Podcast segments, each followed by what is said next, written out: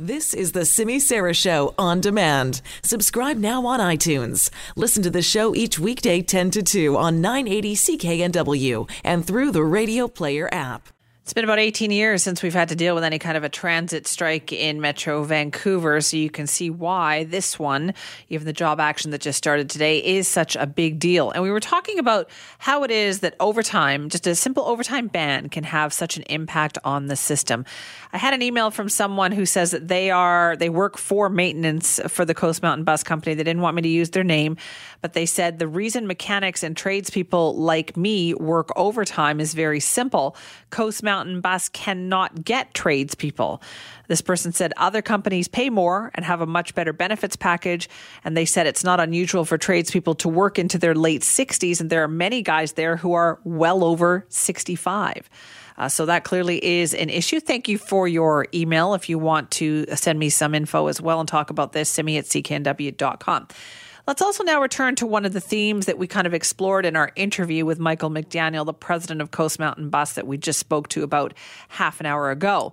And that is the issue of pay, especially for top executives. So we wanted to focus on one point of comparison here. For instance, have a listen to Michael McDaniel on the Jon McComb show this morning. He was asked by Mike Smith about the union demand that bus drivers and maintenance workers should have their pay calculated and compared in consideration to what those same workers in other cities actually earn. That was this morning. Have a listen. They say they want parity with Toronto transit workers. Is that reasonable? Uh, it's not reasonable. We don't we don't recruit uh, our operators or our transit uh, or our, uh, our maintenance staff uh, from Toronto. We recruit in British Columbia. We do feel that our wages are competitive. We want to keep them competitive. That's specifically why we have offered more on both of those jobs. Uh, than the 2%. Okay, so that was this morning. But then I spoke to Michael McDaniel about half an hour ago and I asked him, well, what about the top executives? Does the same logic apply to that? And here's what he said. Yeah, the executives across the TransLink enterprise, it's set by the TransLink board and the Mayor's Council. Uh, it's set through competitive analysis that they do across uh, the across the globe. Uh, in in this market, we don't uh, we don't recruit skilled trades and transit operators across the globe. We recruit them from this market here in Metro Vancouver, uh, and we feel that our our wages are competitive, and where they're not, we have specific initiatives in this offer to lift those to be more competitive. Right. So you don't want to compare the, the bus drivers, their salaries to, say, Edmonton or other major cities. We're we're really not advertising in Edmonton or Toronto or anywhere for that matter for these these jobs. We're advertising uh, in Metro Vancouver and that is uh, what we want to be competitive in. Uh, we don't want we don't advertise in other areas. Right. So then, for the executives, though, you're saying that is a global search. Oh, of course it is. Yeah, I mean, we I think two two out of the last three executives that we've hired for this enterprise have come outside of uh, Canada. Uh, across across the globe, and so when we do that, uh, obviously it's, it is up to the TransLink board and the Mayor's Council to set those guidelines. But when we do search for managers, uh, at times we go uh, across the globe to find them. Huh. Interesting, right? A competitive analysis across the globe. So that's what applies to top executives but not even a comparison across the country for bus drivers and maintenance workers. So let's get some reaction to that interview that we just had with Michael McDaniel now. We just reached out to Western Regional Director of Unifor, Gavin McGarrigle. He's been the face and voice of these talks, and he joins us now to talk more about this. Thank you very much for being here. Yeah, happy to be here, Simi. So, what do you think about what Michael McDaniel just had to say? Well, quite frankly, I'm stunned by the hypocrisy of it. I mean, this is exactly what we've been saying: is is that you need to compare, and this is the classic case that I think many workers in many occupations feel these days: is that uh, the executives and CEOs are a never-ending circle of comparing each other's. Uh, uh, inflated salaries uh, to each other, uh, but when it comes to the little guy, the regular people, uh, there's nothing there for them. Uh, and and the other thing is, it's just simply wrong about where they recruit from. I mean, when it comes to maintenance workers uh, specifically, that's why you're seeing such a crunch right away because they cannot keep people. Uh, they do recruit internationally. I, I remember back in uh, 2010, they had to recruit um, 48 skilled trades workers from Jamaica. So, you know, the reality is they do recruit uh, from everywhere. But even if you look at the argument that they're recruiting here in uh, British Columbia, the fact of the matter is, which he didn't address, is that SkyTrain skilled trades workers working under TransLink in this area are paid significantly more than our members. So, of course, uh, people are going to, if you're trying to take a job even within BC, are you going to go to SkyTrain as a skilled trades worker, or are you going to go to Coast Mountain Bus Company? So the hypocrisy is uh, is breathtaking, and um, I think the public can see through that pretty quickly. But Gavin, let's talk about some of the numbers as well that Coast Mountain has put out there. They're saying the union is asking for six hundred million dollars over ten years, and that just they're they're calling these these requests unreasonable. How do you respond to that? Well, again, they're not putting it in the context. Don't forget, Simi, we're in the middle of a large transit expansion, the largest in decades, and that's $7.5 billion over 10 years. So there's a lot of money going into expansion, and we think, you know, the demands can be dealt with by simply pausing or slowing by a percent or two the amount of expansion to make sure that the workers are taken care of.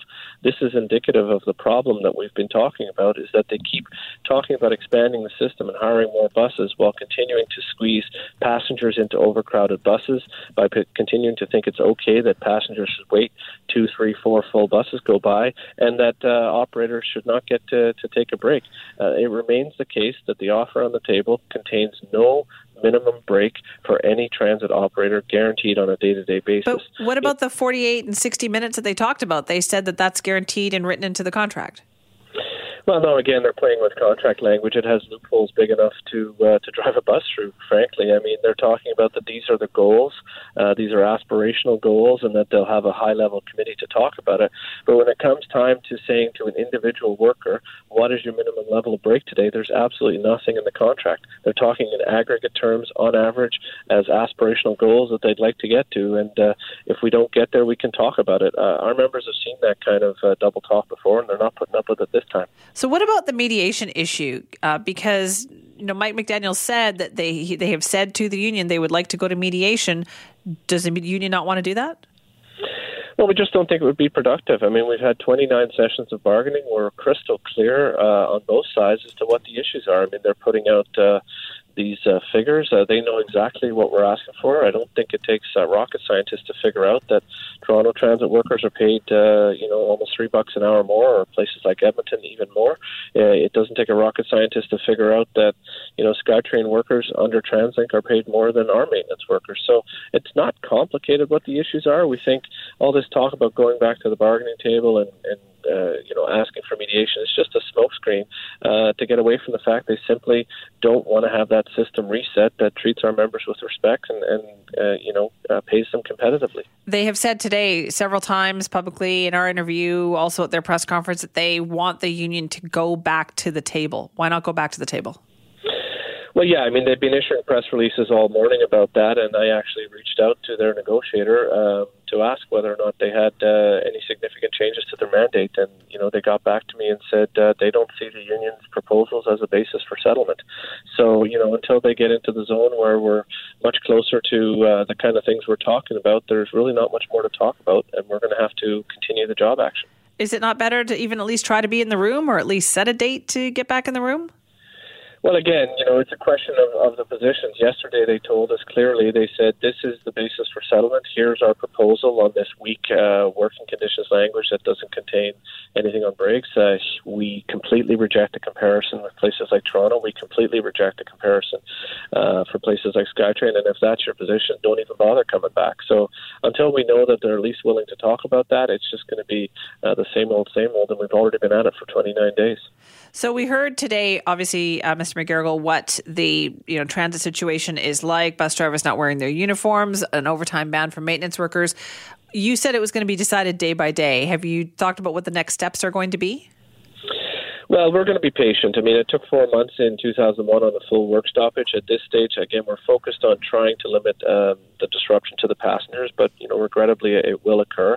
Uh, we're going to see uh, how things go on a day-by-day basis. We looked at uh, moving to an overtime ban for operators, but very quickly realized that that would immediately take out about 10 to 15 percent of the service. And so, you know, we're, we're clearly serving notice that that's the kind of thing we're thinking about next, and we're asking for transit riders to call Coast Mountain, call TransLink, and call their local mayor and tell them like these demands are reasonable and they support the drivers. In the bus loops I've been in uh, all morning, uh, passengers are literally uh, walking up, tripping over themselves to tell us uh, that they support the drivers. So, you know, we think uh, we've got a very reasonable set of demands on the table. We think that if we're going to do this in the middle of a transit expansion, we need to get this right and we need to make sure that people are taken care of. Uh, and we've been big fans for many years of trying to get expansion.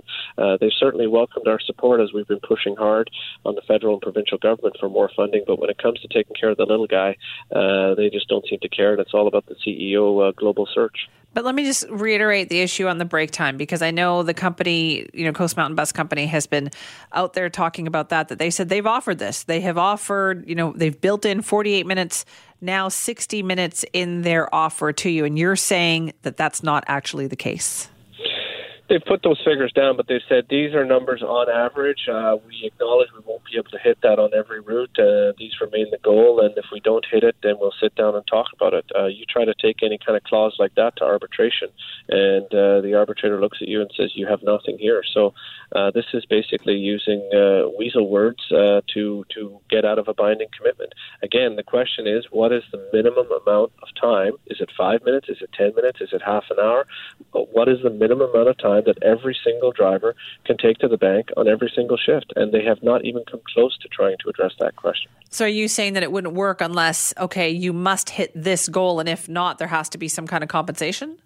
Exactly. That's the way it works in many collective agreements. Say you're entitled to a half an hour break. If you don't get it, uh, then you know you get paid for your break plus a penalty, and it's the penalty uh, that actually keeps uh, keeps them honest. Make sure that they put the sufficient resources because we don't want to be paid a penalty. We just want to make sure that they actually get the breaks, and you know they're not willing to do that at all because they know they can't meet it. And I should say this is under normal circumstances. I mean, of course, if there's unexpected accidents or things like that, we're totally willing to work with them on that.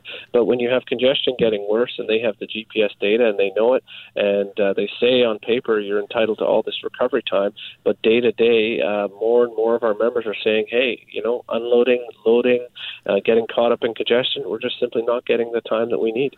So, fair to say then you are very far apart. At this stage, it appears to be so. Uh, we know we've got a lot of support from our members. We know we've got a lot of support from the public. Uh, we have a plan. We're prepared to be patient. But uh, until the company gets uh, serious about resolving these issues, we're going to continue our job action and look to escalate in the weeks and months ahead.